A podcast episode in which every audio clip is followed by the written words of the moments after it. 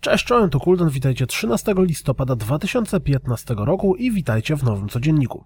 Ponieważ wczoraj odbywało się Nintendo Direct, a zdaję sobie sprawę, że nie wszystkich interesują newsy związane z Nintendo, to dział poświęcony temu konkretnemu wydarzeniu znajdziecie na samym końcu codziennika. Zaczynajmy!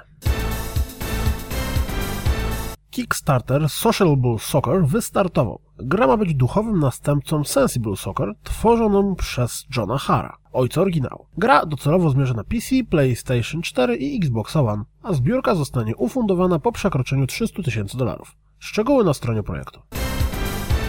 Na stronie GameStopu pojawiły się dwie daty premiery. Teoretycznie Doom miałby wyjść 31 maja przyszłego roku, mimo że Bethesda wcześniej podawała jako datę premiery wiosny 2016, a Mafia 3 26 kwietnia. Tukaj odnieśli się do tej plotki, informując, że Mafia 3 nie ma jeszcze ustalonej daty premiery, ale wyjdzie na pewno w 2016 roku kalendarzowym i w 2017 roku fiskalnym Take-Two Interactive. Sprawdziłem, że rok fiskalny Take-Two zaczyna się w kwietniu, więc teoretycznie ta data byłaby możliwa. Jak będzie, czas pokaże.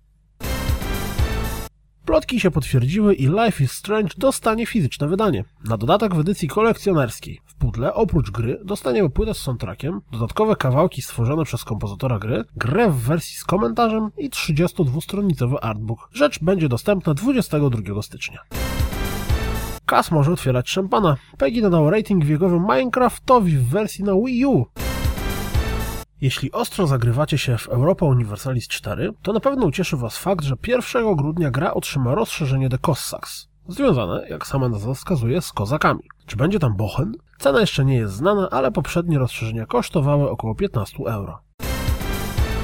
Wszyscy posiadacze Season Passa do Batman Arkham Knight powinni przygotować się na odkurzenie płytki z grom, bowiem 24 listopada dostaną pełen zawartości update, który oprócz masy pierdów w postaci skórek czy wyzwań dostarczy dwie fabularne misje. Catwoman's Revenge oraz Flip a Coin starring Robin.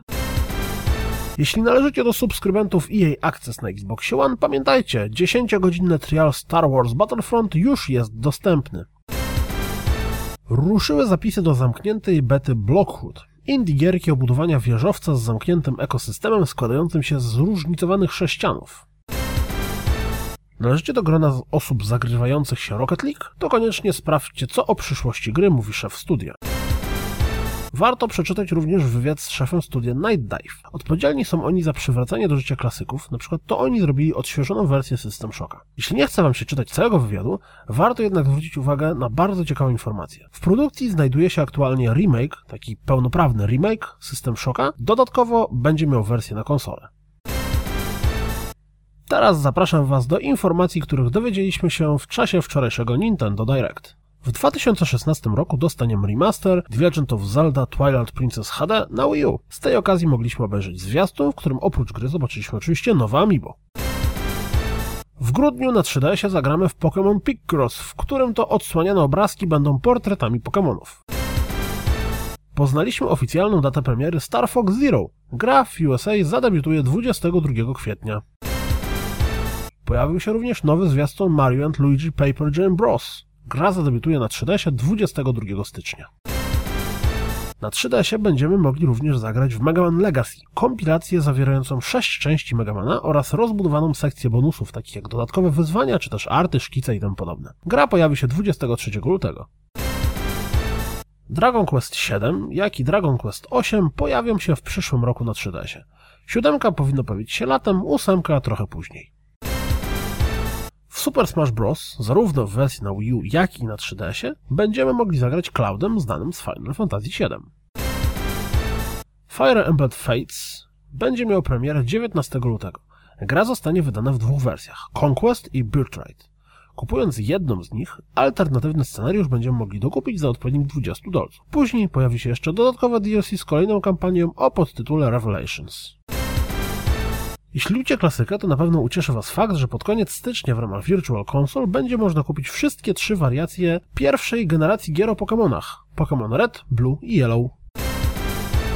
The Legend of Zelda Three Force Heroes dostanie darmowy update, w którym znajdzie się trochę nowej zawartości, jak na przykład nowe wyzwania. W grudniu uruchomiona zostanie przeglądarka etapów z Mario Makera, działająca w przeglądarce internetowej. Etapy, które wzbudzą nasze zainteresowanie, będziemy mogli oznaczyć tak, aby łatwo do nich trafić na konsoli. Również w grudniu zagramy na Wii U Fast Racing Neo, grę, która spokojnie mogłaby uchodzić za kolejną część Wipeouta. W końcu stało się. W Hyrule Warriors Legends na 3DS-ie pojawi się żeński Link. Dziewczyna będzie miała na imię Linkle, a gra wyjdzie 25 marca. W Europie nawet w wersji kolekcjonerskiej. Wydanie kolekcjonerskie w Europie dostanie również Bravely Second and Liar. Premiera w pierwszym kwartale 2016 roku. To wszystko na dziś, jak zawsze. Dziękuję za słuchanie. Jak zawsze zapraszam na www.rozgrywkapodcast.pl do komentowania, lajkowania, szerowania i tak dalej, i tak. I słyszymy się w poniedziałek. Miłego weekendu.